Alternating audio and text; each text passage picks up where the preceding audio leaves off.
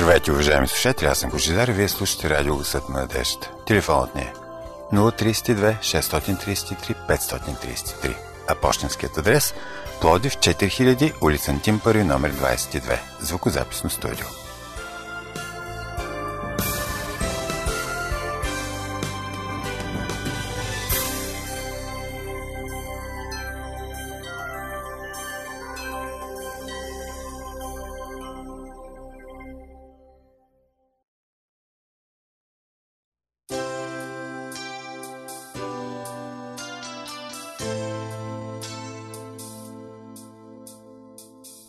Тръгнали сме на някъде.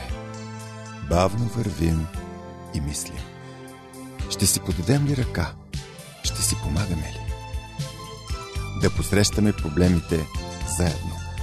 Да се радваме на зората заедно. Да вървим към кръста заедно. Уважаеми слушатели, започва нашето предаване заедно. Останете с нас.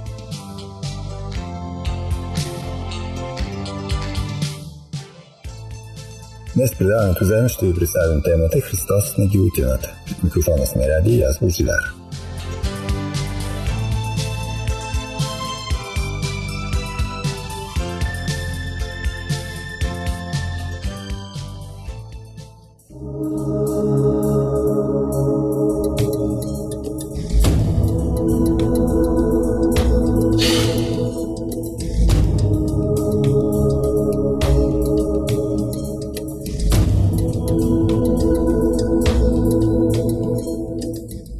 Най-мрачните моменти в човешката история са екзекуциите. Милиони хора осъдени на смърт са били мъчени публично, докато умрат. Бедните били обесвани, докато аристократите и по-богатите били обезглавявани с меч или с брада. Проблемът бил, че палачът не винаги успявал да си свърши работата с първия удар. Чували ли сте за доктор Жозеф Гилотен? Той бил благ, добре възпитан човек, който не харесвал публичните екзекуции и представил на Френското национално събрание през 1789 година амбициозен план за реформи в наказателната система с цел да я направят по-хуманна предложил и стандартизиран механичен метод за екзекуция, който нямало да прави разлика между бедни и богати. Повечето препоръки били отхвърлени веднага, но идеята за ефективна машина за убиване се харесала на всички. Така по време на Френската революция гилотината се превърнал в демократичен метод, разбира се в кавички, за изпълняване на смъртни присъди. Главата била отделена от тялото бързо и ефикасно. С новата мода при екзекуциите се е появил изразът да изпратиш някого на гилотината. Кит Друри казва, за мнозина днес е много популярно да приемат Христос, но да отхвърлят църквата, т.е. Христовото тяло. Това ги оставя с един обезглавен спасител. Разбирам същността на подобно изкушение. Самият аз бих искал да му се отдам, ако имам възможност. Не съм в състояние обаче да обезглавя Исус и да остана християнин. Всъщност, вероятно, много християни днес изпращат Христос на гилотината. Може би те имат добри мотиви, какъвто е случаят с хуманното изобретение за рязане на глави на доктор Гилотен. Независимо обаче от намеренията, индивидуализмът в религията отсича главата, т.е. Христос от църквата, неговото тяло. Тази усъкатена набожност няма нищо общо с божествения замисъл на Спасителя. Не е възможно да се разбере точно колко време при гилотинирането отрязаната глава остава в съзнание, ако подобно нещо изобщо се случва. Съществуват спекулации, че това време е между 5 и 30 секунди. Нямаме представа дали болката за екзекутираните е траяла само миг, но вярваме, че духовното заиграване с гилотинирането причинява на Христос и на църквата му продължителна и мъчителна агония. Всъщност, Боже, струва ми се, че това се е превърнало в някаква мода а, да стоиш отстрани, да критикуваш всичко, да нападаш дори църквата, към която принадлежиш. Нямам представа, не ми харесва, но ми се струва, че е доста популярно а, в момента това нещо. Но То е популярно, но аз не мога да си го обясня дали това е болесно състояние, психическо отклонение или някаква съзнателна дейност. Ти как мислиш? Ох, нямам никаква идея, не ми се струва твърде съзнателно. По-скоро ми се струва подаване на някаква емоция, някакво его, което се храни, не знам. В крайна сметка не съм експерта. Всъщност няма как да разсичаш Христос от неговото тяло и да си мислиш, че от това не боли. Да си въобразяваш, че вършиш някакво Божие дело. Подобна християнска гилотина няма нищо общо обаче с това, което ни казва Библията, с истинското Евангелие. Тук е момента да прочетем два текста, свързани с главата и тялото, защото малко може би странно звучи на нашите слушатели именно това гилотиниране на Христос, обезглавяване в един по-картинен смисъл, разбира се. Ето какво казва Павел до Колосяните. Първа глава, 18 стих. Глава на тялото, т.е. на църквата е Той, който е началникът, първороден от мъртвите, за да има първенство във всичко. И още един текст, отново от Павел в посланието до Ефесяните, първа глава, 17-18 стихове. Бог, нашия Господ Исус Христос, покори всичко под нозете му и постави го да бъде глава над всичко за църквата, която е негово тяло, изпълнено с пълнотата на този, който изпълнява всичко във всички. Възможно ли е да бъдем християни, докато обезглавяваме Христос? Това е съблазнително и обещаващо изкушение. Понякога имаме усещането, че верският ни живот би бил по-приятен, ако кръгът се затвори единствено между нас и Спасителя. Не искаме Исус и църквата му в пакет. Между другото, нашето общество е враждебно към протестантските общности. Защо да си печелим врагове, като се забъркваме с някаква църква?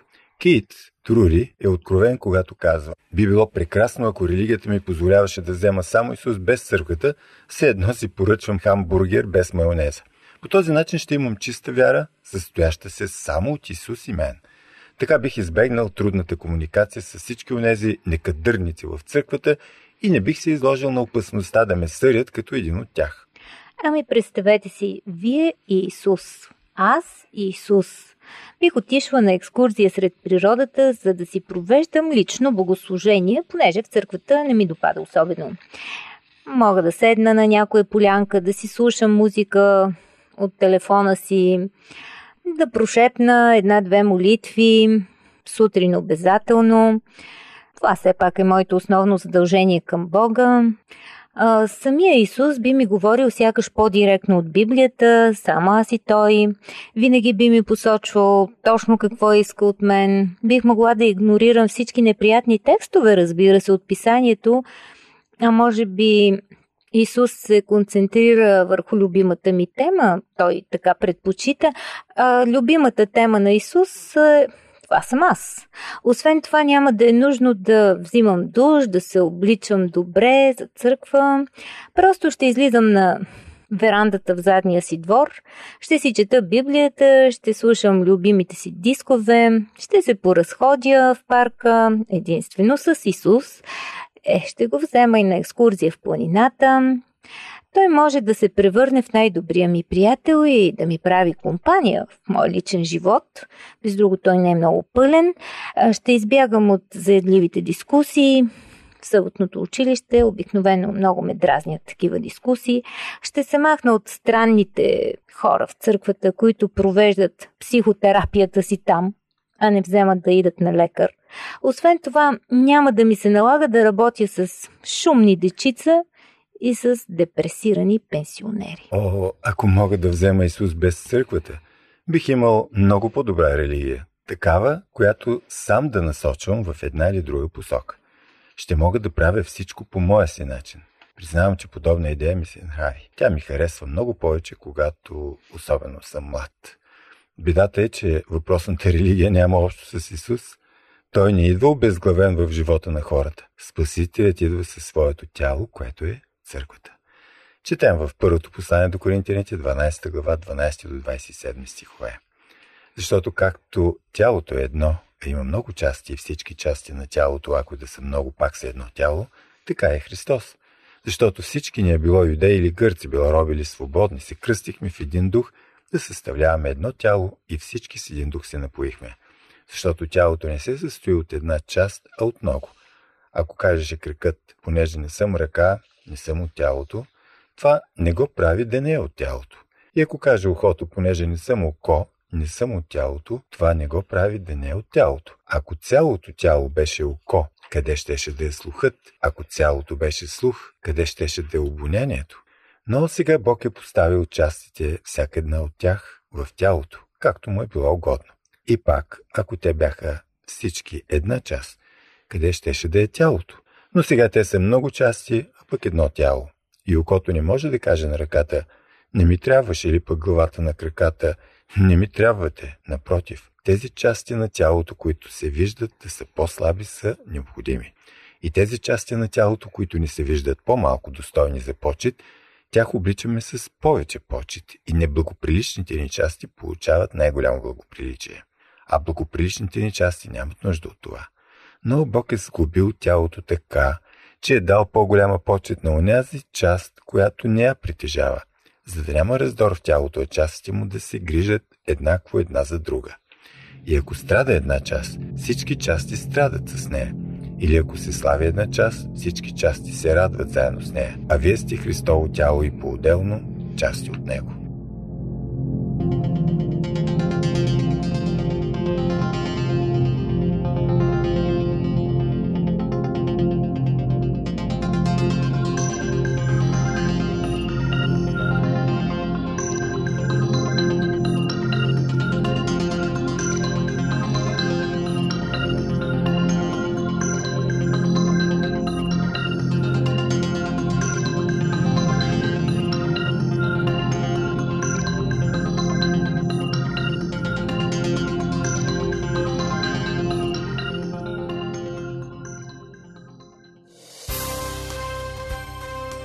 Уважаеми слушатели, вие слушате радио Гъсът на надеждата. Припомням ви нашия телефон 032 633 533. Унези от вас, които желаят, могат да се свържат с нас чрез Фейсбук. Търсете ни като Адвентно радио България, изписано на кирилица.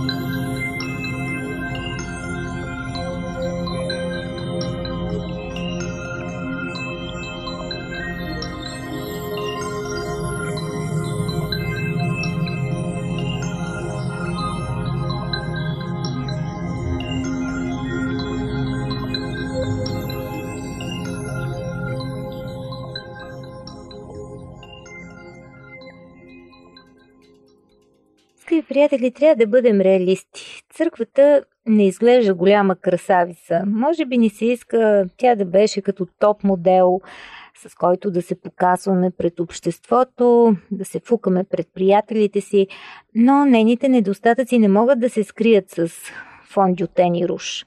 Нима Исус не можеше да си намери по-добра партия? Вероятно можеше, пък и се сещам веднъж, когато той каза на своите опоненти, че Бог може от камъните да направи Аврамови чеда, но той е избрал църквата. Обикнал я е толкова много, че е умрял за нея. Очистил е, както казва Павел, за да бъде без петно или бръчка. Може да изглежда грозна и отблъскваща за някого, но за Исус тя е прекрасна. И не защото Той е сляп. Църквата на Бога Той придоби със собствената си кръв. Това е обяснението. Казва го Лука в Деяния 20 глава 28 стих. Ето какво открих живота си, споделя Кейт Друри. Колкото повече устарявам, толкова повече гледам на църквата, както Христос се вижда. Може би е промяна, която настъпва с възрастта. Когато бях дете, исках църквата да е супер модел, за да бъде достойна за Христос, а и за мен. След като минаха години, престанах да я сравнявам с разни ефирни фантазии, които не съществуват в реалния живот. Христос се обича така, каквато е. Аз съм решил, че тя е красива по една единствена причина. Исус се намира за красива. И така, скъпи приятели, какво очаква Бог от нас? Той иска да виждаме избраницата му с неговите очи. Нима няма да бъде огорчен, ако я презираме?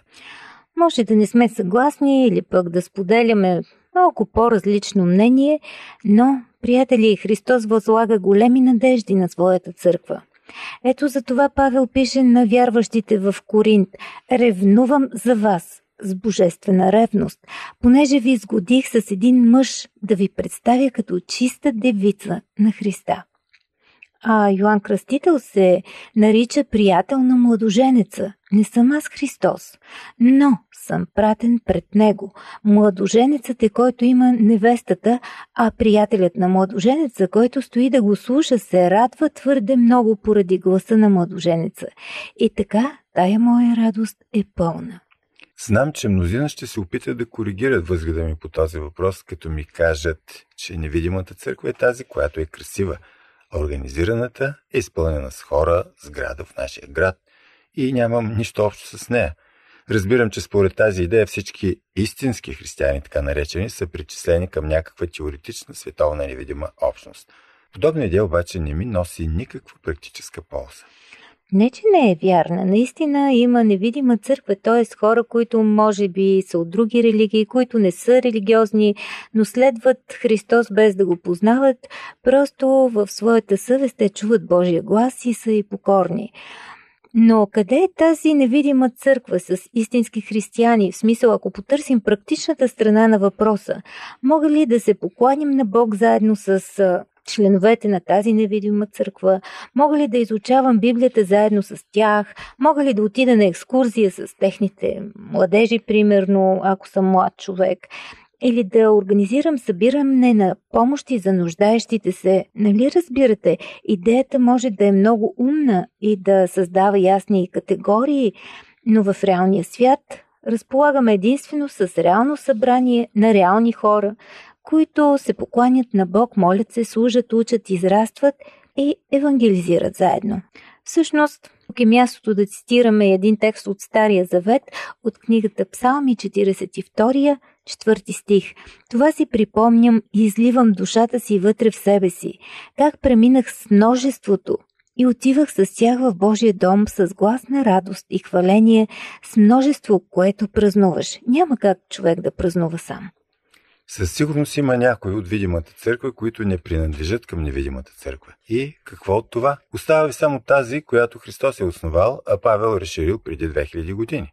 Реалната църква в нашия християнски живот е видимото събрание на Божия народ в реалното място на църковната сграда в нашия град. И невидимата църква съществува. Но когато ни казва какво да правим, Исус говори за обозримите неща, включително и за общността на вярата.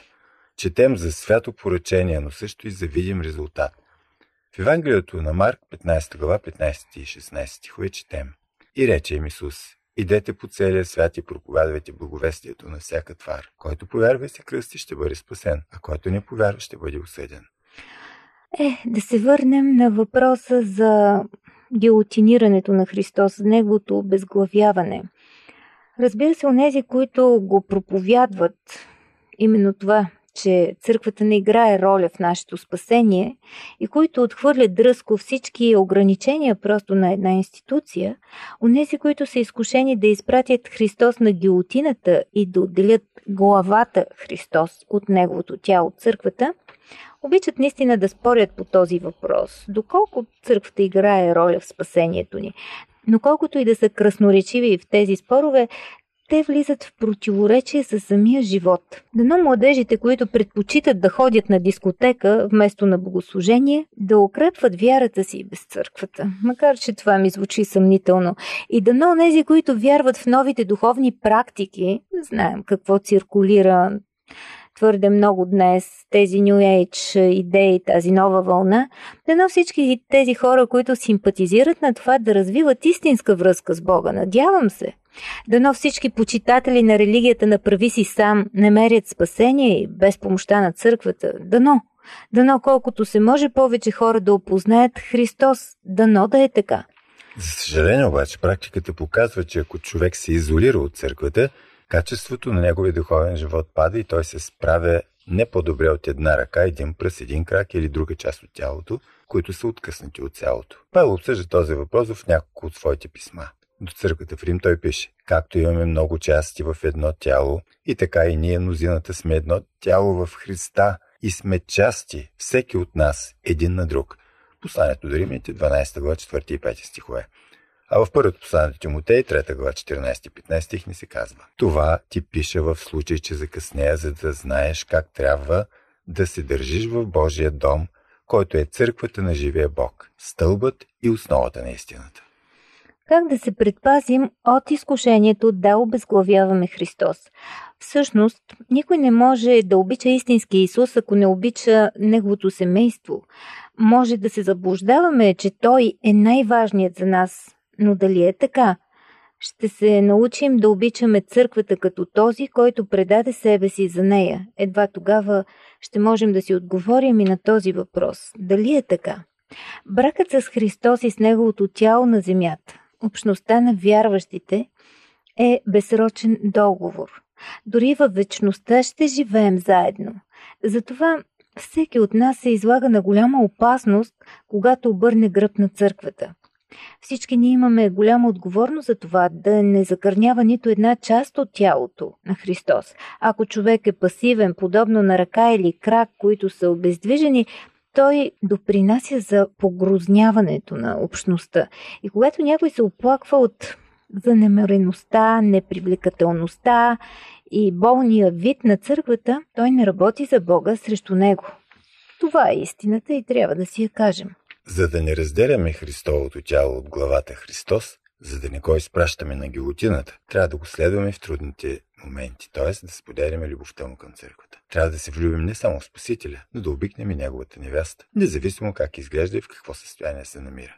Въпреки всичките недостатъци, Христос продължава да обича да се грижи за нея. За него тя е прекрасна. Той вижда не само такава каквато е, но и такава, каквато ще се превърне. В книгата Откровение, последната книга на Библията, 19 глава, 7-8 стих четем. Нека се радваме и се веселим и нека отдадем на него слава, защото дойде сватбата на Агнето и неговата жена се е приготвила.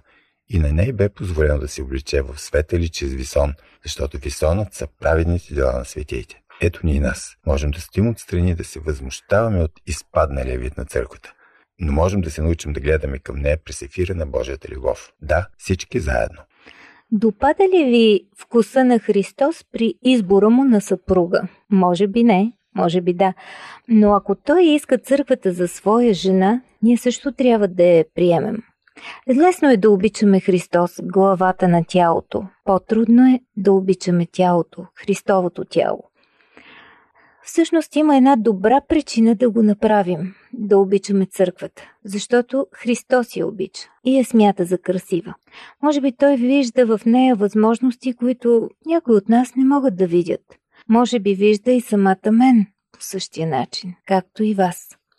Искаме се да завършим с един хубав текст от псалмите, 16 псалм, 2 и 3 стихове. Казах на Господ, Ти си Господ мой. Вън от Теб няма добро за мен. В светиите на земята и в избраните, в тях е цялото ми благоволение. Скъпи приятели, нека да не гилотинираме нашият Исус Христос.